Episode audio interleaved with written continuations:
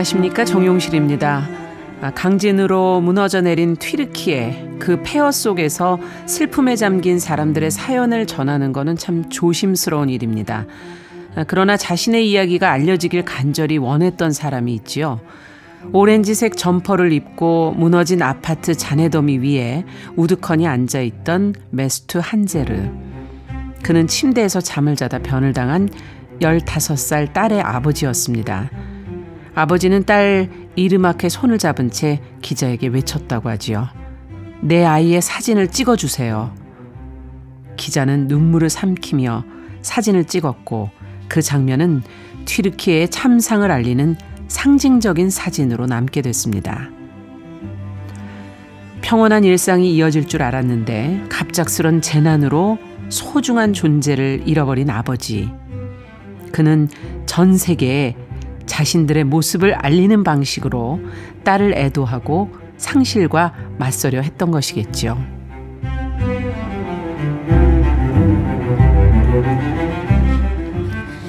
네, 사람의 마음을 들여다보고 길을 찾는 뉴스 브런치 부설 심리연구소 뉴부심 2023년 2월 26일 일요일 문을 열어보겠습니다.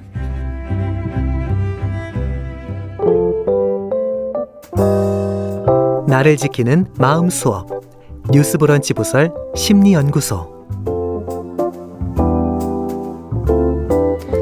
네, 일주일에 한 번 일요일에만 운영하는 뉴스브런치 부설 심리연구소가 문을 열었습니다.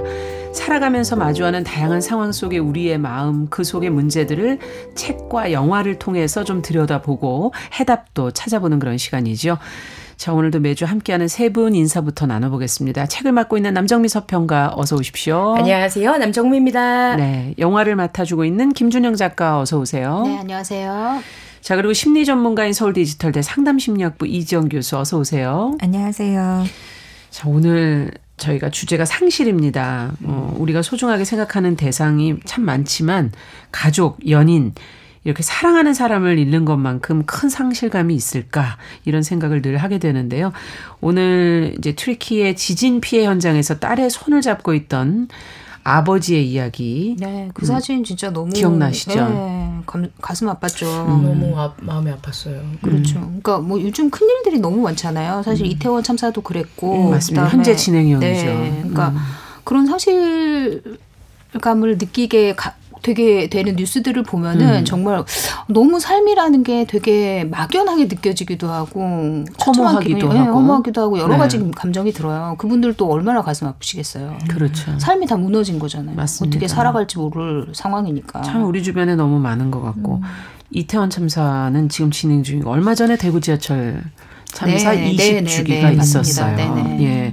정말 상실의 아픔을 겪는 분들이 주변에 많기 때문에 좀 헤아려 보면서 오늘 우리의 문제도 같이 한번 좀 들여다 봐야 되지 않을까 싶은데 어떻습니까? 지금 어, 이렇게 사진 본 얘기를 해주셨는데 남정미 서평가는 어떤 네. 게 떠오르세요? 아, 전 그냥 지진 난 장면을 볼 때마다 너무 마음이 아프고 음. 그좀 아, 가슴이 아파서 제대로 못 보겠더라고요. 진짜. 음, 참아 볼 사실 우리는 네. 사품백화점 사건도 떠올리게 되잖아요. 맞아요. 그때 너무나 유사한 일들이 좀 있었기 때문에. 네, 음. 맞아요. 네. 음, 그래서 더 가슴 아픈 것 같아요. 네. 상실이라는 게 참 큰 타격이다, 개인에게. 그런 생각도 드는데, 이 교수님, 이런 상실을 겪은 사람들의 심리 상태를 저희가 이해하려면 어떤 걸 알아야 될까요? 네. 아마 여러분들이, 어, 요새 뭐 지진이며 여러 가지 그 아픈 음. 그런 사연을 가지신들 가지신 분들을 보면서 그런 마음들 상실에 대한 어떤 슬픔, 참혹함, 절망감 이런 것들에 대해서 되게 이해가 되시고 공감이 가시고 하실 텐데 가장 쉽게 생각을 해보면 음. 내가 사랑하는 사람, 음. 내 아이가 어 아이를 잃어버렸다, 아이가 음. 죽었다 이렇게 생각하면 너무 끔찍하잖아요. 그렇죠. 그리고 내가 사랑하는 연인 배우자를 내가 음. 잃는다고 생각하면 상상도 하기 싫은. 그렇죠. 근데 그게 실제로 일어났으니 얼마나 고통스럽고 힘들까요? 내 살면서 진짜 우리가 이렇게 다양한 어떤 상실을 경험하지 않은 사람이 없을 정도로 뭐 소중한 사람을 잃고 또 소중한 그렇죠. 관계를 잃고 음. 또 내게 너무 의미가 있었던 소중한 일을 잃고 음. 또 내가 정말 꼭 하고 말리라라고 계획했던 어떤 일, 어, 꿈 희망, 음. 목표 이런 걸 잃고 이 모든 것들이 다 상실이거든요.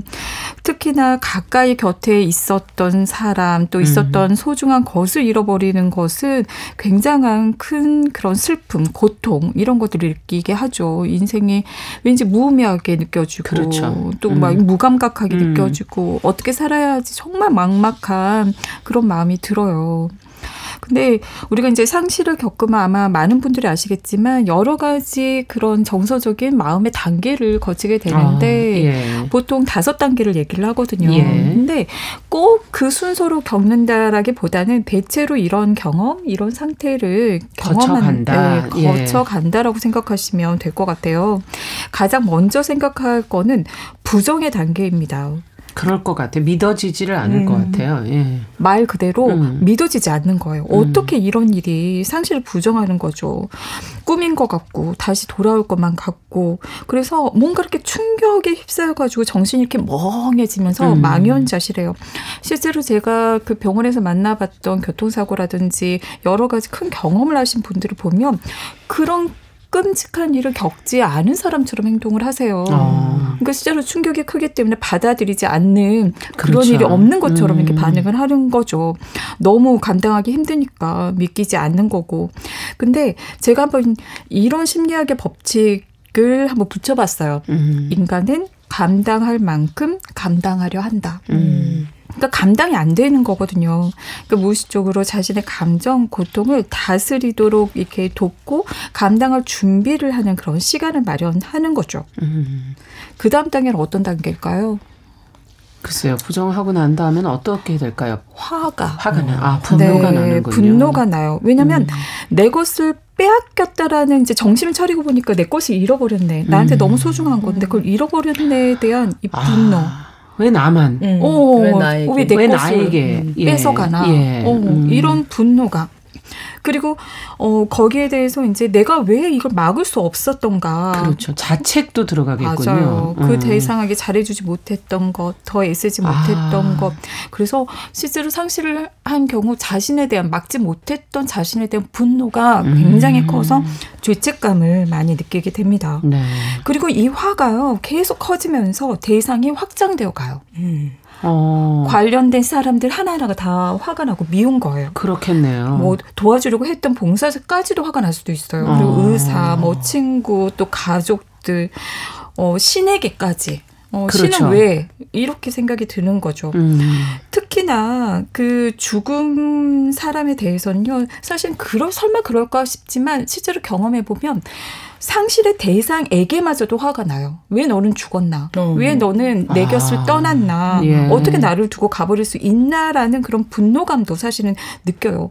어머니가 돌아가셨거나 음. 어릴 때 아버지가 돌아가셨던 분들이 사실은 부모님에 대한 분노도 있어요. 아. 왜 나를 두고 가셨나? 그렇군요. 음, 어, 어떻게 보면 보낼 수 없는 그런 저항하는 그런 마음, 힘, 몸부림이라고 볼수 그렇죠. 있겠죠. 붙잡고 싶은 마음. 음, 네. 음. 그리고 난 다음에는 타협의 단계로 음. 들어갑니다. 이제 받아들이게 되는 겁니까? 아직요. 아직이요. 타협의 음. 단계는 만일의 단계라고 할 수 있는데요. 만일 뭐뭐 한다면, 만일 그랬더라면, 음. 마음에서 계속 if 다시 돌아오길 바라면서 계속 머릿속에서 상상을 해보는 거예요. 음. 만약 내가 어 그러했다면 막을 수 있지 않았을까? 그러니까 그럴 것 같아요. 맞아요. 예. 죄책감이 굉장히 커지면서 근데 이게 문제가 뭐냐면 만일 그랬더라면은 내가 그걸 진짜로 했다면 막았 막을 수도 있지 않았을 거라는 생각이기 때문에 잘못 내 잘못에 대한 그런 비난하는 마음, 죄의식 이런 것들이 되게 커져 갑니다. 음. 그래서 어떻게 보면 타협이 결코 이루어지지 않을 걸 이제 그 알아가는 그런 과정인 거거든요. 음. 그러면서 잠시 한번 상상을 해보면서 위안도 찾아보고 이렇게 잠시 미루어 두는 것인 거죠. 받아들이는 음. 단계를. 그런 이 과정이 슬픔의 고통을 줄여주는 역할도 합니다. 음. 그러면서 네 번째 단계가 이제 현실로 돌아오게 돼요. 드디어. 네. 그러니 슬프고 절망스럽죠. 아무리 노력해도 음. 돌이킬 수 없다라는 그런 무기력감. 음. 이때요 자칫 자해나 자살 시도를 할 수가 있어요. 음. 정말 돌아올 수 없다라는 그런 절망감 때문에 그리고 마지막으로 그 현실을 받아들이는 아 영원히 돌아올 수 없는 상실이구나 이걸 받아들이는 인정하는 그런 단계에 이르게 됩니다. 음. 그런 상실된 현실 속에서 이제 살아가는 법을 사실 음. 그런 얘기 하잖아 살아 있는 사람은 남은 사람은 어떻게든 살아간다. 음. 그 어떻게든 살아가는 방법을 이제 찾아서 익혀가는 거죠. 음. 그래서 새로운 관계를 만들어가고 새로운 방식, 장점도 찾아가요. 상실에 대한 장점을 스스로가. 그래서 마지막에는 후련함도 사실은 느낄 수는 있어요. 이 대목에서 좀 얘기하긴 그렇지만 그런 상실한 사람 목표 대상으로 인해서 내가 사실 신경 쓰고 마음 썼고 그리고 고통스러운 부분이 있었다면 그게 이제 더 이상 그러지 않을 수 있다라는 후련함도 느낄 수 있는 그런 단계로 옵니다. 어쨌든 상실이라는 건 그냥 바로 처리가 되는 게 아니라 굉장히 좀 긴 과정을 거쳐야 된다라는 말씀으로 느껴지고요. 네. 자, 그렇다면 오늘 책과 영화가 그 과정들을 좀 보여줄 수 있을까 하는 생각도 들면서 어떤 해법들로 그걸 치유해 가는지 먼저 책은 어떤 걸 고르셨나요? 네, 오늘 상실 관련으로 골라본 책은 제2회 박지리 문학상 수상작인 송섬 작가의 장편 소설 골목의 조 읽어보도록 음. 하겠습니다. 네. 이 책은 이미 어머니가 부재한 상태에서 상실이라는 카테고리를 탑재한 채 청소년기를 거치게 된 주인공이 음. 성인이 되어 또 다시 상실의 상실을 연이어 겪으면서 일어나게 되는 이야기를 담고 있습니다. 음. 주인공은 고통스러운 본인의 일들을 마치 타인의 타자의 이야기처럼 반발짝 뒤에 서서 담담하게 설명을 하고 있는데요. 그럼에도 불구하고 굉장히 흡입력 있게 쫙 빨려, 빨아들이면서 금세 읽게 되는 장편 소설입니다. 네. 자, 영화는요? 예, 영화는 2016년 개봉한 장 마크 발레 감독의 영화 데몰리션입니다. 예. 제이크 질란, 질란힐과 나오미 와츠가 주연을 했고요. 제40회 토론토 국제영화제 개막작으로 선정돼서 화제를 모으기도 했습니다. 음. 갑작스러운 사고로 소중한 사람을 잃고 그제서야 자신의 감정, 인생, 삶을 제대로 들여다보기 시작하는 한 남자의 이야기를 담고 있습니다. 음. 자, 그럼 오늘은 영화부터 같이 들여다볼까요? 데몰리션. 어떤 영화입니까? 영화는 그 주인공 데이비스가 아내 줄리아가 운전하는 차에 타고 이동하는 장면으로 시작합니다. 네. 어, 굉장히 평범한 일상처럼 데이비스는 시큰둥한 표정으로 2주째 물이 새는 냉장고 좀 고쳐달라는 아내의 이야기를 그냥 건성으로 듣고 음. 있습니다. 그런데 이제 아내 줄리아가 예, 어, 당신 건성으로 듣는 거 다 알아라는 표정으로 남편을 쳐다보자마자 갑자기 사고가 일어나게 됩니다. 음. 그래서 그 교통사고로 인해서 아내가 즉석에서 사망하게 됩니다. 어. 그리고 아내를 잃은 후에 데이비스는 이제 어쨌든 사망했지만 병원으로 실려와서 그렇죠. 마지막 이제 시간을 보내고 죽음을 알게 된 이후에 음. 망연자실한 마음으로 정말 뭘 해야 될지 모르는 정말 무감한 그런 표정으로 병원 자판기에서 초콜릿을 뽑으려고 계속 그 행동에 집착을 하다가 기계가 고장난 바람에 동전만 날리게 돼요. 어. 그리고 이후에도 계속 무의미한 것처럼 시종일관 멍한 표정으로 슬픔과 상실이 뭔지 내가 지금 아내가 죽었는데 어떤 감정을 느껴야 되는지도 모르는 그런 무심한 상태로 아내의 장례식을 치릅니다. 네.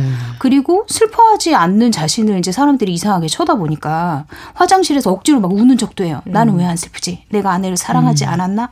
그리고는 엉뚱하게 자리에 앉아서 병원 자판기 회사에 항의 손편지를 씁니다. 어. 그러니까 누군지도 모르는 익명의 사람에게 집착적으로 편지를 계속 쓰기 시작하는 거예요. 왜 그러는 걸까요? 그렇죠. 어, 뭔가 궁금하네요. 굉장히 이상한 행동들이죠. 네. 그리고 그 편지에 자판기에서 내가 돈을 날렸다 이런 걸로 운을 떼고 나서 누구에게도 하지 못했던 자신의 이야기를 적어 내려갑니다. 모르는 사람이니까. 그렇죠. 아무 누군 누가 받을지도 모르고 어. 받을지 읽을지도 모르는 그 편지에 초콜릿 자판기에 돈을 넣기 10분 전에 아내가 죽었다 이렇게 고백을 하고 내가 아내를 어떻게 만났는지 음. 나는 어떤 사람이고 아내는 어떤 사람인지 그리고 아내가 죽었는데 왜 나는 눈물이 안 나고 자판기 타령만 하고 있는지 음. 자신도 모르는 자신의 감정에 대해서 써내려가기 시작합니다. 그러면서 가장 중요한 질문을 던져요. 내가 아내를 안 사랑했나? 왜 눈물이 나지 않지? 그런데 그럼에도 불구하고 왜 눈만 뜨면 자꾸 아내 생각은 나는 거지? 안 사랑했는데 왜 생각이 나지? 이렇게 자신의 끊임없는 의문들을 그 편지에 적고 또 지우고 다시 적고 그 과정을 반복합니다. 왜 저희도 그럴 때 있잖아요. 누군지 모르는 사람에게 그냥 내 심정을 편할 때가 그렇죠. 있죠. 털어놓는 네. 것이 오히려 편할 때. 그러니까 데이비스는 자신에게 닥친 그 엄청난 상실의 감정을 이겨낼 도구로 아마 이 항의 편지를 선택한 것 같습니다. 음. 그리고 데이비스의 이 편지에 대해서 자판기 회사 직원 캐런이 응답을 하면서 전혀 기대하지 않은 새로운 인연이 시작되게 됩니다. 음. 캐런이 편지를 보고 울었다. 얘기할 사람은 있냐. 이렇게 데이비스의 마음에 공감하는 전화를 걸고 아. 그렇게 둘의 관계가 시작되고 비대면에서 대면으로 관계가 이어지기 시작합니다. 아. 데이비스가 정말 아내를 잃고 상실감에서 지금 멍한 앞서 어 이게 믿어지지 않는다 이렇게 충격받아서. 네, 충격이어서 그럴 그렇죠. 수도 있을 텐데 그러니까 뭐 저희 유명한 네. 영화에서 그런 얘기 나오잖아요. 누군가는 슬픔을 당했을 때 왈칵 울기 현장에서 울기도 하지만 누군가는 천천히 그래요. 그 맞아요. 볼펜이 스며들듯이 펜 촉이 스며들듯이 천천히 그렇게 슬픔이 스며들기도 한다고. 근데 그래요. 사실 데이비스는 그런 과정을 겪고 있는 것 같아요. 어. 영화 제목 데몰리션이 파괴, 해체, 철거하고 무너뜨린다는 뜻이거든요. 음. 근데 데이비스가 상실의 이 슬픔을 표현하는 방법은 굉장히 이 파괴, 해체와 유사합니다. 음. 일단 편지를 쓰는 것도 자신의 마음을 하나하나 해체하는 거잖아요. 그렇죠. 그리고 아내를 잃고 처음으로 하는 행동이 그 냉장고를 분해하는 겁니다. 그 2주 동안 물 새던 냉장고요. 맞습니다. 고쳐달라고 이제서야 했는데. 어, 아유. 고치지 못했던 그 냉장고를 고치려고 하다가 전부 분해해 버리게 돼요. 음. 근데 사실 장인이 그런 얘기를 하거든요. 이제 사위가 너무 멍해 있으니까 뭔가를 고치려면 전부 분해한 다음에 중요한 게 뭔지 알아야 해. 사람 마음을 고치는 것도 자동차 수리 같다. 철저히 살펴본 후에 다시 끼워 맞추는 거다 이렇게 얘기를 했거든요. 계속 아, 그 이말 되게 중요한 말인 것 그렇죠. 같은데요. 계속 네. 그 말을 떠올리면서 온갖 기계들을 부수기 시작합니다. 음, 지금 그러니까- 사람의 마음을 보라는데 왜 기계를 이렇게 분... 네. 그러니까요. 액면적인 해석을 하는가 봐요. 커피 머신, 컴퓨터, 회사 집기들, 화장실, 심지어는 장인의 집에 전등까지 다 부숴요. 그리고 이것과 함께 이제 자신의 삶도 하나하나 분해하기 시작하면서 뜯어보고 살펴보고 해체하고 그러면서 새로운 감정을 느낍니다. 데이비스가 영화에서 이런 얘기를 하거든요. 전에 못 보던 것들이 갑자기 눈에 띄기 시작해요. 아. 어쩌면 보긴 봤는데 무심하게 본 거겠죠. 캐런에게 이런 말도 합니다.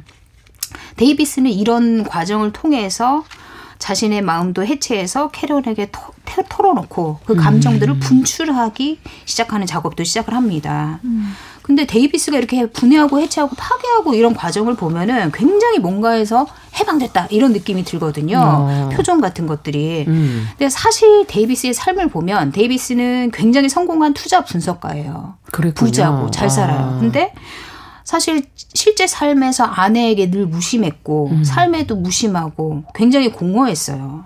근데 그랬던 거는 이유가 있었습니다. 음. 데이비스는 어렸을 때부터 부유했던 아내와 달리 가난한 집에서 자랐고 음. 장인의 회사에 들어가기 전까지는 굉장히 능력도 변변치 않은 사람이었거든요. 음. 그러다 보니까 스스로도 잘난 내 아내가 왜 나를 선택했지? 이렇게 의문을 가질 정도로 음. 늘 생각을 해요. 그리고 인정을 받으려면 처가에서 원하는 사람이 돼야 된다고 생각을 해요. 아. 그래서 장인이 원하는 사람, 처갓집에서 인정할 수 있는 사람이 되려고 음. 그동안 너무 노력을 하면 산 거예요. 그러다 보니까 당연히 자신이 원하는 걸 말할 수 없었고 진짜 자신이- 자기 모습을 못 보여줬군요. 그렇죠. 그러니까 가면을 계속 쓰고 살았던 아. 거죠. 그 결과 아내가 죽었는데도 그 감정이 뭔지를 모르는 거예요. 내가 음. 아내를 사랑했는지, 이로써 지금 내 감정이 어떤지, 지금 나는 어떤지, 이거를 알지도 못하고 표현하지도 못하게 돼버린 거죠. 음. 이렇게 아내가 갑작스럽게 죽음으로 인해서 자신이 사실 아내에게 잘 보이고 싶었고, 장인, 처가댁에 잘 보이고 싶었던 모든 것들이 다 무너진 거예요. 그러네요. 그렇죠. 그러면서 완전히 자신을 파괴하기 시작하고 그리고 그 억눌렀던 감정이 큰 만큼 파괴 행위도 굉장히 크게 나타나요. 음. 아내 직장에서도 뭐 장인 앞에서도 늘 조심스럽게 살아왔거든요. 음. 그런데 그 모든 것들을 다 깨뜨리고 막 엉망진창인 이상한 행동들을 하니까 사람들이 다 미쳤다고 생각을 그러겠네요. 합니다. 완전 변해가지고. 그렇죠. 그런데 네. 데이비스 스스로는 진정한 내 자신을 발견했다 이렇게 생각을 하는 거죠. 우리 그럴 때 있잖아요. 네. 다 음. 때려 부수고 싶을 때 맞아요. 그러다 하지 못하지. 네, 맞아요. 맞아요. 그리고 인연을 맺은 캐런의 아들이 아. 어린 아이인데 자신의 정체성에 대해서 약간 의문을 갖거든요. 내가 혹시 남자를 좋아하는 것이 아닌가 뭐 이런 음. 여러 가지 의문을 갖는데 그거에 대해서 전혀 두려움 없이 가면을 쓰지 도 않고 너무 당당하게 자신의 정체성을 표현하고 밝히려고 하고 자신을 이야기하려고 하는 그런 모습들을 보면서 자신의 삶도 또 다시 돌아보게 되는 거예요. 용기를 얻게 되기도 그렇죠. 하는군요. 그리고 마지막으로 줄리아와 아내와 같이 살았던 그 집을 부숴야 되겠다 이렇게 생각을 하고는 음. 집도 네, 그러니까 그게 총체적으로 모든 해체 작업의 아. 마지막 과정인 거죠. 그래서 포크레인을 사서 캐런의 아들 크리스와 함께 집을 부수기 시작합니다. 네. 어쨌든 어 다소 과격하기도 하고 네. 조금 너무 지나친 감도 있지만 어 자기를 찾아가는 것 같아서 긍정적으로 네. 볼수 있는 부분도 있지 않나 하는 생각이 그렇죠. 드는데 결말은 그러면 어떻게 가는 겁니까? 그러니까 영화 말미로 가면은 데이비스는 누구보다 스스로에게 솔직해져 있어요. 음. 한 번도 해보지 않았지만 늘 해보고 싶었던 출근길에 홀로 헤드폰을 끼고는 막 길거리에서 사람들 사이에서 춤도 추고 그리고 새로 알게 된 여자 캐런을 장인의 그 집에 대동하기도 하면서 예전에 아. 이제 과거에는 할 수 없었던 행동들을 하는 거예요. 그리고 장인이 딸의 죽음으로 이제 사망 보험금이 나오는 걸 가지고 장학회를 하고 싶어 하는데 음. 데이비스는 아내가 원하는 게 그런 게 아닐 거라고 생각을 하지만 말을 하지 못하거든요. 아, 장인이랑 예, 그렇죠. 장모가 원하니까. 그런데 그 허상마저 깨버립니다. 그 음. 가, 자기, 자신의 있는 그대로의 날 것 그대로의 감정을 폭발시키고 자신이 그동안 아내와 있었던 것들도 장인 앞에서 폭발을 시킵니다. 음. 그리고 그 와중에 이제 캐런의 아들이 영화에서 굉장히 중요한 역할을 하거든요. 예. 그러니까 데이비스가 자신을 보게 하는 중요한 역할인데 캐런의 아들 크리스가 자신의 이제 혼란스러운 정체성을 알아보러 파티에 갔다가 집단 폭력을 당해가지고 굉장히 크게 다쳐요. 음. 그런데도 불구하고 나 이렇게 다쳤지만 나대로 살겠다. 나는 음. 모든 걸 받아들이고 인정하고 나를 표현하면서 아. 살겠다라고 얘기를 하거든요. 그 말에 데이비스도 아내의 무덤으로 처음으로 찾아갑니다. 마주하기로 한 네, 거네요. 그렇죠. 음. 그런데 그 아내의 무덤에서 자신이 오해했던 아내에 대한 오해도 풀고 차 안에서 또 아내의 메모도 보게 돼요. 어떤 아내가 메모죠? 비가 오면 내가 안 보이겠지만 해가 뜨면 내가 생각날 걸. 바쁜 척 그만하고 나 좀 고쳐주지. 그러니까 냉장고 아. 고쳐달라. 그리고 내 생각도 날 거야. 이런 얘기를 쓴 걸 처음으로 본 거예요. 어머나. 그러고선 자신이 그동안 놓치고 살았던 소중한 감정들에 대해서 생각을 하게 됩니다. 음. 그리고 드디어 내가 아내를 사랑하지 않았던 것이 아니라 너무 무심했고 표현하지 못했고 나를 몰랐구나라는 걸 깨닫고 음. 평생 자신이 아무렇지 않게 즐겼던 미소 짓던 그 뒤에는 항상 아내가 있었다는 것도 깨닫게 됩니다. 아. 그러면서 드디어 눈물을 흘리게 됩니다. 아. 그러니까 사실상 겉으로는 계속 파괴하는 행위를 하고 분해하고 해체하고 이러는 것 같지만 데이비스는 점점 점점 그 행위를 통해서 자신 안에서 자기 자신의 감정을 음. 정리하고 정립하고 이런 과정들을 거쳤던 거죠. 네. 그러니까 감정을 너무 억누르고 맞추려고 네. 가면을 쓰고 살았기 때문에 이제 좋고 나쁨을 느끼지를 못했던 거군요. 맞습니다. 그러니까 아내의 상실에 대해서도 아, 제대로 느낄 수 없었던 마지막까지는 거죠. 네. 네. 상실의 뭐 대상이나 유형별로 정말 상실이라는 건 정말 너무 다양하리라는 생각이 드는데 지금 이제 어한 데이비스라는 남자의 어 어떤 상실 그걸 저희가 대신 좀 느껴봤고 어 어떤 게 있을까요? 네. 아 근데 영화에서 보면 음. 마지막에 그 감정을 상실에 대한 그 슬픔을 마주하는 그 장면이 네. 되게 와닿더라고요. 맞아요. 너무 음. 측은하게 느껴지고 그렇지 저렇게 감정을 무감각하게 있다가 이제 서서 이제 마음의 준비가 그렇죠. 되면서 이 스며들어 왔을 때 슬픔을 갑자기 터지는 어, 그큰 너- 슬픔. 어, 연기 네. 정말 와닿게 너무 맞아요. 잘 하더라고요. 근데 우리가 이렇게 사랑하는 사람에 대한 상실이 어떻게 보면 가장 큰 음. 그런 상실이 아닐까. 내 부모님, 부모님, 배우자, 연인, 친구.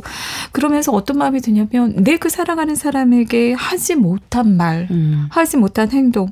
어떻게 보면 데이비스가 그 하지 못했던 행동, 음. 그러니까 고쳐주지 못했던 거를 고치겠다고 처음 시작한 게 네. 냉장고 분해잖아요. 그거에 대한 아쉬움이 되게 크면서 후회가 많이 되는 거죠. 그렇죠. 근데 이 상실에서도요, 이 사랑하는 사람에 대한 상실에서도 살아있는 생 이별도 상실감이 굉장히 크지만 죽음. 그러니까 죽음이라는 건 정말 이제 저 세상으로 갔기 때문에 다시 더 볼수 이상 없는, 그쵸. 네. 다시 볼 수도 만날 수도 가망성이 전혀 없어버리는 거라 더 큰 상실감을 느끼게 되죠. 그리고 우리가 내 자신에 대해서 생각을 해봤을 때 네. 우리가 내 것도 나의 어떤 되게 중요한 소유잖아요. 음. 소유. 근데 이 건강이 상실이 되었을 때 예를 들어서 아마 많은 분들 어 내가 암에 걸렸다고? 음. 어, 그랬을 때 종양이 있다고, 음. 또 내가 관절이 안 좋다고, 그리고 신체, 이런 사고로 어떤 신체 일부가 훼손되거나 잃거나, 이런 건강상의 어떤 상실이 있을 때도 굉장히 충격을 받거든요. 그렇군요. 음. 예. 어, 어떤 분들은요, 이 상실감이 굉장히 커서 정신과적인 문제가 발생하기도 해요. 그러니까 정말, 어, 건강했었는데, 뭐, 관절이 안 좋거나, 음. 건강했었는데, 손이 말이 안 된다는 말을, 아, 그렇겠네요. 네. 예, 정신적으로 여러 가지 힘든, 받아들이지 못하면서 이런 경험을 합니다. 그리고 아마 우리가 일과 사랑 이렇게 얘기를 하잖아요. 일.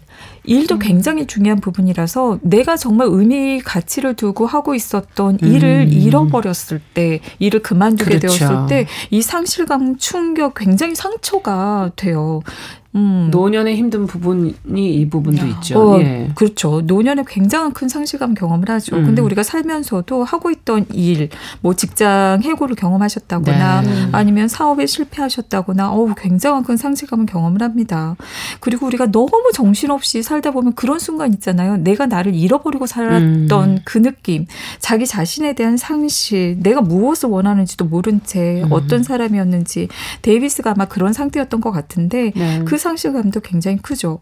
근데 이런 여러 가지 상실의 대상이 애착이 클수록 그 상실감은 큰 거죠. 음. 내가 여기에 정말 이렇게 친밀감, 애착, 좋아하는 마음을 많이 가졌을수록 음. 그리고 그 대상이 가치 있고 중요했을수록 어, 삶의 의미였을수록 이 상실에 대한 그 충격 어, 슬픔, 이거는 굉장히 큰 거죠. 그리고 예고되지 않은 상실. 우리가요, 사실 이제 암이라든지 아니면 여러 가지 건강상. 사고, 이래서 예. 마음의 준비를 할 수 있는 상황에서도 굉장히 상실감은 크거든요. 네. 충격받고 슬픔도. 근데 전혀 예상하지 못한 더 상황에서. 어우, 그 충격은 말로 표현할 수가 없죠. 정말 너무 감당이 안 될 수 있어요. 그리고요, 우리가 믿음에 대해서 생각을 해볼 수가 있어요. 음. 내가 굉장히 중요하게 가지고 있던 믿음이 무너질 때 그 상실감 충격도 굉장히 커요. 음. 예를 들면 그런 일은 절대 일어나서는 안 되라고 생각했던 거, 일어나지 않을 것이다라고 음. 생각했던 것이 일어났을 때 충격. 음. 그리고 사람에 대해서도 믿음이 굉장히 별일 없었는데도 상실감 굉장히 클 수가 있어요. 음. 난이 사람은 정말 좋은 사람이라고 믿었고 이 사람은 그렇죠. 어, 그런 행동을 음. 하지 않을 것이다. 이럴 사람일 것이다. 생각했는데 그 믿음이 무너졌을 때 음. 상실감도 굉장히 큽니다.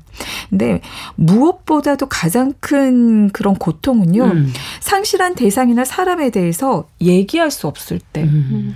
비밀로 담아 두어야 할 때 굉장히 고통스럽습니다. 그렇겠네요. 예를 음. 들어서 알고 보니 그 사람이 나쁜 사람이었던 거예요. 음. 그리고 어 정말 좋은 사람인 줄 알았는데 외도를 했다거나 네. 부모님이 또는 뭐 도박 또는 마약 음. 굉장히 안 좋은 일과 연루되어서 어 그런 경험을 했거나 이랬을 때에는 비, 그 비밀을 마주했을 때 충격도 너무너무 커서 그렇겠죠. 어떻게 이걸 처리할 수도 없는데 말도 못 하겠는 거예요.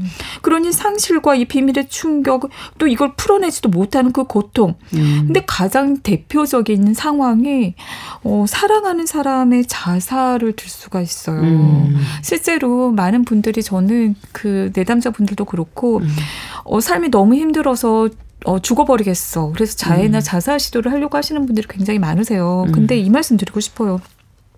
그 누구에게도 사랑하는 사람의 자살은 가장 큰 고통입니다. 그렇겠는데요. 그죠? 음. 어, 내가 이 사람을 살리지 못했다라는 거에 대한 죄책감. 죄책감도 네. 너무 너무 너무 너무 크고요. 음. 그리고 이걸 처리를 해야 되는데 많은 분들이 자살한 경우에는 말씀을 음. 잘안 하세요. 음. 죽음과 관련된 상황을 비밀로 하거나 이렇게 어, 거짓말로 꾸며서 장례를 치르시는 경우가 실제로 되게 많으세요. 음. 그런 것에 대해서 내가 되게 치욕스럽게 느껴 느끼고 수치스럽게도 느끼면서 표현을 못 하겠는 음. 거예요. 그러면서 가족 전체가 그 평안이 없어져 버리는 그렇군요. 그리고 가족분들이 굉장히 배반당한 음. 마음이 드는 거죠. 어떻게 나는 가족인데 나에게 알리지도 네. 않고 그런 짓을 할 수 있을까? 그 충격과 분노가 굉장히 엄청나서요. 어, 정말 나오는데 굉장한 어려움을 겪습니다. 음. 네, 데이비스가 편지를 자판기 회사에 쓸 수밖에 없었던 이유도 알 수 있을 것 같고요.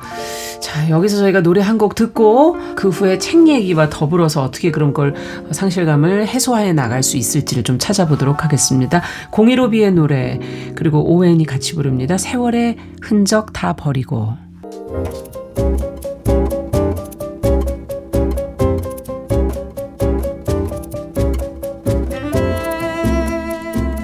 여러분은 지금 뉴스브런치 부설 심리연구소를 듣고 계십니다. 네, 뉴스브런치 부설 심리연구소 뉴부심 서울디지털대 이지영 교수 남정미 서평가 김준영 작가 세 분과 함께 오늘은 상실에 관한 이야기 나눠보고 있습니다. 아, 이 얘기를 하다 보니까 마음 한켠이 허전하네요 오늘. 자 이제 책 얘기로 가볼게요. 앞서 송섬 작가의 골목의 조라는 책 보자 그러셨는데 네. 어떤 내용입니까? 소설은 24살의 주인공이 어린 시절에 대해서 시큰둥하게 고백하는 장면부터 시작됩니다. 음. 유년 시절에 대해선 거의 할 말 없다. 사람들은 약속이라도 한 것처럼 자기 문제의 원인을 유년기에서 찾아내던데 유년기가 있어야 한다는 사실도 한창 지난 후에 알았고 부모에 대해서도 전혀 할 말은 없다. 아버지와 둘이 살았고 필요한 것은 난 모두 책에서 배웠다. 네, 뭔가 시니컬한데요. 예. 그 유년 시절이 뭐가 대수야 이렇게 얘기를 하고 있습니다. 아버지 없이 둘이 살았고 모든 것을 책에서 배웠다라고 말하는 기본적으로 주인공은 엄마의 부재에서 온 상실감이 모에, 몸에 이미 배어 있는 태도입니다. 이렇게 자신을 평가하고 있어요. 필요한 게 있어도 가질 수 있었던 적은 없었다. 초등학생일 땐 늘 준비물을 가져가지 못해서 벌을 섰다. 그게 내겐 당연한 일상들이었다. 소설이 진행되면서 슬픈 고백들이 진짜 담담하게 이어지거든요. 청소년기에 알고 지나가야 할 것들이 있잖아요. 그 이를테면 여학생이니까 그렇죠. 첫 월경에 대한 정보라던가 음. 생리대는 어떻게 이용을 해야 하는가 또 때가 탄 옷은 제때 세탁해서 입어야 한다는 것 등등등 이런 것들을 몰라서 겪게 된 따돌림부터 음. 나중엔 이 주인공이 먹는 유일한 한 끼가 학교에서 제공되는 이 급식이라는 것을 알게 된 아이들이 불쌍한 눈빛을 보내면서 그런 취급까지 받으면서 이제 성장을 하게 되거든요. 음. 무기력 하고 허무하고 희망 없는 시간의 학창 시절을 보낸 그런 상태입니다. 네. 근데 이 아이들의 눈빛이 따돌림에서 불쌍함으로 바뀐 데는 이유가 있습니다. 뭘까요? 주인공 아버지가 그러니까 주인공이 아버지가 일하던 빵 공장의 사택에서 아빠랑 둘이 살고 있었거든요. 예. 어느 날 학교를 마치고 낡은 아파트까지 천천히 가고 아 가기 싫어 이러면서 가고 있는데 집 문을 열었습니다. 어. 아, 무거운 집 문을 열었는데 이곳에서 아버지의 시신을 마주하게 됩니다. 정신을 차려보니 숙모랑 고모들이 와서 장례를 모든 절차들을 이렇게 치러주면서 끝나 있었고 이 아버지를 잃은 것이 친구의 첫 번째 실제의 상실이었습니다. 음. 고등학교 졸업 때까지는 사택에 머물렀다가 스무 살이 되자마자 쫓기듯 그 집에서 나오게 되었다라고 하고 있거든요. 음. 그리고 국비 지원을 받아서 컴퓨터 도면 그리는 것을 배웠고 그래서 지금은 건축사 사무소에서 매우 적은 월급을 받으면서 일하고 있습니다. 네. 나는 1년 전 반 지하방으로 이사를 했습니다. 내가 이곳으로 이사 왔을 땐 예쁜 고양이 한 마리가 있었습니다. 어. 이사하면서 문을 열어놓고 야 가 가 가 이랬는데도 안, 안 가고, 가고, 왜 어. 짐을 옮긴 다음에도 나가지 않는 거예요. 음. 왜 고양이들은 집사를 간택한다라고 하잖아요. 음. 이제 나를 잘 키워줄 사람 앞에서 막 고른 거군요. 예, 예. 음. 그래서 그래 그럼 너 같이 살자 하면서 냅뒀더니 며칠 뒤에 나가서는 친구를 또 한 마리 데리고 왔어요. Wow. 그래서 어, 친구 한 마리와 같이 이제 두 마리 나와 같이 사는 친구가 생긴 겁니다. 네. 설리, 밤비 이런 이름을 지어줬거든요. 이 집은 현관과 지하로 통하는 계단이 이제 각도가 살짝 틀어진 채로 건축이 지어졌어요. 음. 그래서 사람들은 전혀 내가 살고 있는 이 지하, 반지하의 어, 존재를 눈치채지 못하고 있습니다. 아. 타인의 눈에 띄지 않는 이 반지하의 방. 누군가는 싫어하고 기피하겠지만 상실로 가득했던 몰랐었던 나의 이 인생에 이곳은 유일하게 생동하며 존재하는 공간이기도 합니다. 그렇겠네요. 이제 여기서 좀 행복함을 느꼈으면 좋겠어요. 네. 그러던 추운 어느 겨울날 눈이 많이 오던 날 우리 집 고양이 설리가 밖으로 나갔는데 얘가 문 열어놓으면 개냥이처럼 나갔다가 바람 쐬고 들어오곤 했거든요. 음. 도통 돌아오질 않습니다. 눈은 점점 쌓이지 다친 건 아닐까 뛰어나가서 찾아보고 있는데 눈발은 더 거세지고 눈 쌓여 있는 조그만 쓰레기통을 볼 때마다 깜짝깜짝 놀라는 그럼요. 거예요. 예. 음. 막 한참 돌아다니면서 보니 처음 보는 거리입니다. 약간 지쳤고 춥기도 했고 술이라도 먹고 열을 내고 다시 찾자 싶어서 들어간 허름한 건물 지하 술집에서 마치 설리가 나를 기다렸당 듯이 툭 하고 튀어나옵니다. 어. 그러니까 우리 집도 지하잖아요. 이 건물도 지하니까 아. 설리가 약간 좀 익숙했던 모양이에요. 그러면서 얘를 보면서 야 너 뭐야 이러면서 엉엉하고 눈물을 흘리면서 웁니다. 음. 그때 네 고양이야 하고 물어오는 한 남자 조라는 이름의 남자입니다. 음. 파는 맥주는 두 종류뿐 안주는 그냥 땅콩 같은 것이 전부인 꼭 버려진 기차의 식당 칸과 같은 허름한 술집. 음. 손님도 그냥 말없이 맥주 한잔 하고 얌전히 돌아가는 평화로운 정막을 좋아하는 비둘기 같은 손님들 뿐입니다. 그 후 나는 이 변변찮은 조의 술집에 자주 가게 되는데요. 간단한 안주에 맥주 세 잔 정도를 마시면서 책을 읽다가 그냥 집으로 오는 그런 반복되는 시간이 많아집니다. 그러다가 그와의 이야기도 나누면서 그 또한 상실의 허무함 속에 살고 있다는 것을 알게 됩니다. 음. 나도 친구가 없어. 한때는 있었는데 하나둘 없어지더니 이제는 다 사라져 버렸어. 언젠가 그가 졸업 앨범을 가지고 온 적이 있어요. 네. 그러면서 조는 이렇게 얘기를 합니다. 이동현, 얘는 의사가 됐어. 김현, 얘는 변리사 시험에 붙었대. 제약회사 연구원 쉬면서 변호사 이승우, 치과의사 강영민. 이름 앞에 아무것도 붙어 있지 않는 건 나뿐인 것 같아. 산다는 게 마치 이야기를 쓰는 것처럼 느껴질 때가 있어. 이쯤에선 의미 있는 대사를 던져야 할 것 같은데 하, 할 말이 없는 게 문제네. 나 사는 거에 그다지 재능이 없는 것 같아. 조는 그만 본인을 상실하고 말았습니다. 그런 조와 내가 발견한 우리만의 공간이 있었는데요. 내 집 뒷창문이 이제 닫혀져 있었거든요. 그 도배한 벽지로 창문이 닫아져 있었는데 요거를 뜯다가 보니까 어 뒷창문과 연결된 조그마한 골목이 하나가 있는 거예요. 어. 근데 우리 말고는 아무도 들어갈 수도 없고 나올 수도 없는 그런 막혀버린 좁은 골목. 아. 예. 그곳이 우리만 알고 있는 유일한 휴식처입니다. 그곳을 조가 되게 좋아했거든요. 음. 그래서 소설의 제목이 골목의 조입니다. 아. 이두 사람만 나오는 것 같은데 다른 사람도 나와요? 네, 책에는 또 다른 상실을 한 등장 인물도 있습니다. 어. 오랜 연인을 상실한 지민 씨입니다. 어, 상실이 이쪽은 이제 다른 연인의 신랑이 되면서 이렇게 아. 상실이 되어버린 어. 거죠. 하객으로 간 한 결혼식에서 이 지민 씨를 만나게 되었습니다. 지민 씨는 전 남자친구의 결혼식을 회방하려고 지금 여기 와 있는 상태입니다. 어머나. 나 7년이나 만났어. 7년이나 만났더니 겹치는 지인이 많더라. 그래서 찾는 거 어렵지도 않더라고. 참나. 외모, 직장, 나랑 다 비슷하던데, 한 가지 다르더라고. 집에 돈이 좀 많대나? 아, 이 결혼에 반대하는 사람 있습니까? 하면 저요, 저요! 손 들라고 여기 왔더니, 아, 나 진짜.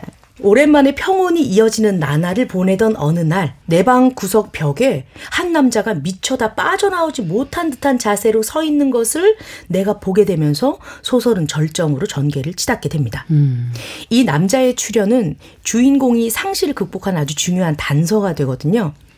고양이, 그리고 조, 벽에서 튀어날 것 같은 저 남자 누굴까? 그리고 지민 씨 네. 상실로부터 계속 도망만 쳤었던 이 주인공이 자기의 손으로 애도와 이별의 형식을 만들어가는 용기 있는 성장기는 송섬 작가의 책 골목의 조에서 확인하십시오. 네. 아, 결론을 얘기를 안 해주시니까 알 수가 없네. 어쨌든 이 골목의 조라는 그 골목과 지하방이 어, 주인공이 겪고 있는 지금 감정, 상실이라는 감정과 뭔가 좀 연결은 되는 것 같고 그러나 어, 조금은 희망적인 대목도 그 안에는 좀 스며 있는 것 같아서 네. 어, 여러 가지 감정이 드네요. 이제 우리가 그러면 어떻게 회복할 것인가 하는 가장 중요한 얘기를 해봐야 될 텐데, 어, 상처와 이 트라우마에서 빠져나오려면 어떻게 해야 될까요? 일단 이 교수님의 답을 듣기 전에 두 분이 영화와 책을 보면서 이런 거 아니냐라고 추측하는 게 있다면 한번 음. 제안을 해봐 주세요. 저는 그 책에서 나오는 지민 씨가 굉장히 쾌활하고 음. 이제 그 본인이 말도 안 되는 얘기들만 하거든요. 사실 나 여기 하객 아르바이트하러 왔어요. 이러면서 막 얘기하고 음. 이제 사실 옷 사는 거 되게 좋아하거든요. 막 이러면서 이제 막 자기를 좀 포장하면서 좀 안전하다고 싶 생각이 좀 들었나 봐요. 네. 그때부터는 본인의 얘기를 계속 합니다. 저는 품어 두지 말고 안전한 곳에서 안전한 좋은 사람들한테 아. 얘기를 좀 해야 하지 않나 하는 생각이 있어요. 상처를 일단은 얘기를 해야 된다. 네. 그렇죠. 대면이라는 건 굉장히 중요한 것 같아요. 사실 데이비스도 상실을 점점 극복해가는 과정에서 음. 캐런과 크리스의 역할이 굉장히 크거든요. 그러니까 캐럴에게 계속 자신의 마음을 털어놓으면서 자신의 감정과 대면했고 그렇죠. 그 다음에 분해하고 해체하고 이런 과정 이상한 행동들 음. 다소 이상해 보이는 행동들을 하면서 자신을 완전히 받아들이게 되거든요. 그리고 아내가 더 이상 돌아오지 않을 거고 나는 아내를 사랑했지만 이제는 끝내야 될 때고 이 그렇죠. 모든 걸 받아들이게 되는 거거든요. 음. 그래서 마음을 털어놓을 만한 대상 그리고 스스로 마주보는 필요하다. 것. 저는 필요하다고 봅니다. 음. 그 어쨌든 간에 혼자 이겨낸다고 하는 것도 한계가 있는 것 같아요. 계속해서 우물에 빠질 수도 있는 거고. 그렇죠. 네. 음. 어떻게 보세요, 이 교수님? 이제 답을 주셔야 될 텐데. 네, 실제로 상실에 대한 가장 효과적인 치료가 이야기하는 거예요. 어. 네러티브 치료라고 해가지고, 그러니까 우리가 힘들기 때문에 상실이 감당하기 너무 어려워서 이렇게 회피하고자 하는 마음이 정말 보편적으로 많이 들거든요. 그렇죠. 근데 음. 잘 아시겠지만 회피하는 것은 떠나보내지를 결코 못해요. 음. 계속 맴돌면서 데이비스가 꿈을 꿀 때 계속 아내가 떠올라지는 것처럼 꿈에서 나타날 수가 있고 어떤 어 착시처럼 상황이라든 네. 기시감이라고 맞아요. 표현하는 그런 것들도 그렇게 있을 것 맴돌고. 괴롭히게 네. 됩니다. 그래서 음. 결국에는 떠나 보내려면 제대로 마주하는 작업이 필요해요. 음. 그리고 제대로 마주하는 할수록 그 시간이 단축될 수가 있고 또 개인차도 있는 것 같아요. 어떤 그렇죠. 분들은 그 이렇게 포기하거나 놓아버리는 거를 쿨하게 잘하시는 분들도 있지만 또 어떤 분들은 굉장히 붙잡고 잘 못 놓으시는 그럼요. 분들도 있거든요. 음. 그래서 여러분들이 스스로 단정 짓지 말고 아직 그분이 이야기를 하고 있다면 그거를 받아들이지 못해서라는 걸 음. 기억하셨으면 좋겠어요. 그래서 실컷 이야기하라. 음. 소화 될 때까지 음. 왜 떠났는지, 왜 죽었는지, 왜 내가 잃게 되었는지를 이해하는 게 굉장히 중요하거든요. 예. 우리가 이해가 되지 않아서 떠나보내지를 못해요. 맞아요. 근데 이렇게 음. 이야기를 하면서 이해를 해보려고 이러는 거예요. 음. 그래서 이해하는 것이 중요하다. 그리고 이 과정에서 상실에 대한 의미가 달라질 수가 있어요. 음. 의미를 재구성한다고 하는데 좀 더 아, 이 상실이 내가 비록 이렇게 그 떠나 보냈지만 내 삶에 이런 의미가 있구나. 음. 나에게 어 이런 경험을 주는구나. 이런 의미, 이런 것들을 찾는 그런 작업도 굉장히 중요하다는 거죠. 근데 이야기를 하면은 어 정말 듣는 사람도 좀 지칠 수가 있어요. 왜냐면은 힘든 이야기니까. 어, 이게 일, 예. 힘들기도 하고 될 때까지가 사실은 기한이 언제까지지 그렇죠. 얘기를 못 해요. 음. 1년이 될 수도 있고요. 몇 년이 될 수도 있는 음. 거거든요. 그분의 그런 여러 가지 상황에 맞춰서 어, 끝나는 거라서 그리고 끝나는 게 또 끝나는 게 아니고 그래서 여러분 글로 쓰는 거를 저는 굉장히 추천을 합니다. 음. 데이비스도 글을 썼잖아요. 그러니까 글을 쓰다 보면요 이게 진전이 되거든요. 네. 말을 하면요 제자리 걸음 할 수도 있어요. 또 생각만 해도 제자리 걸음을 할 수가 있는데 그렇죠. 글을 쓰다 보면 내가 어느 만큼 걸어왔는지가 눈에 보이기 때문에 아 음. 그래 그 다음은 아 그래 그 다음은 이러면서 진전을 그 시킬 수가 있어서 좀좀 더 기한을 단축시킬 수가 있습니다. 음. 그리고 두 번째는요.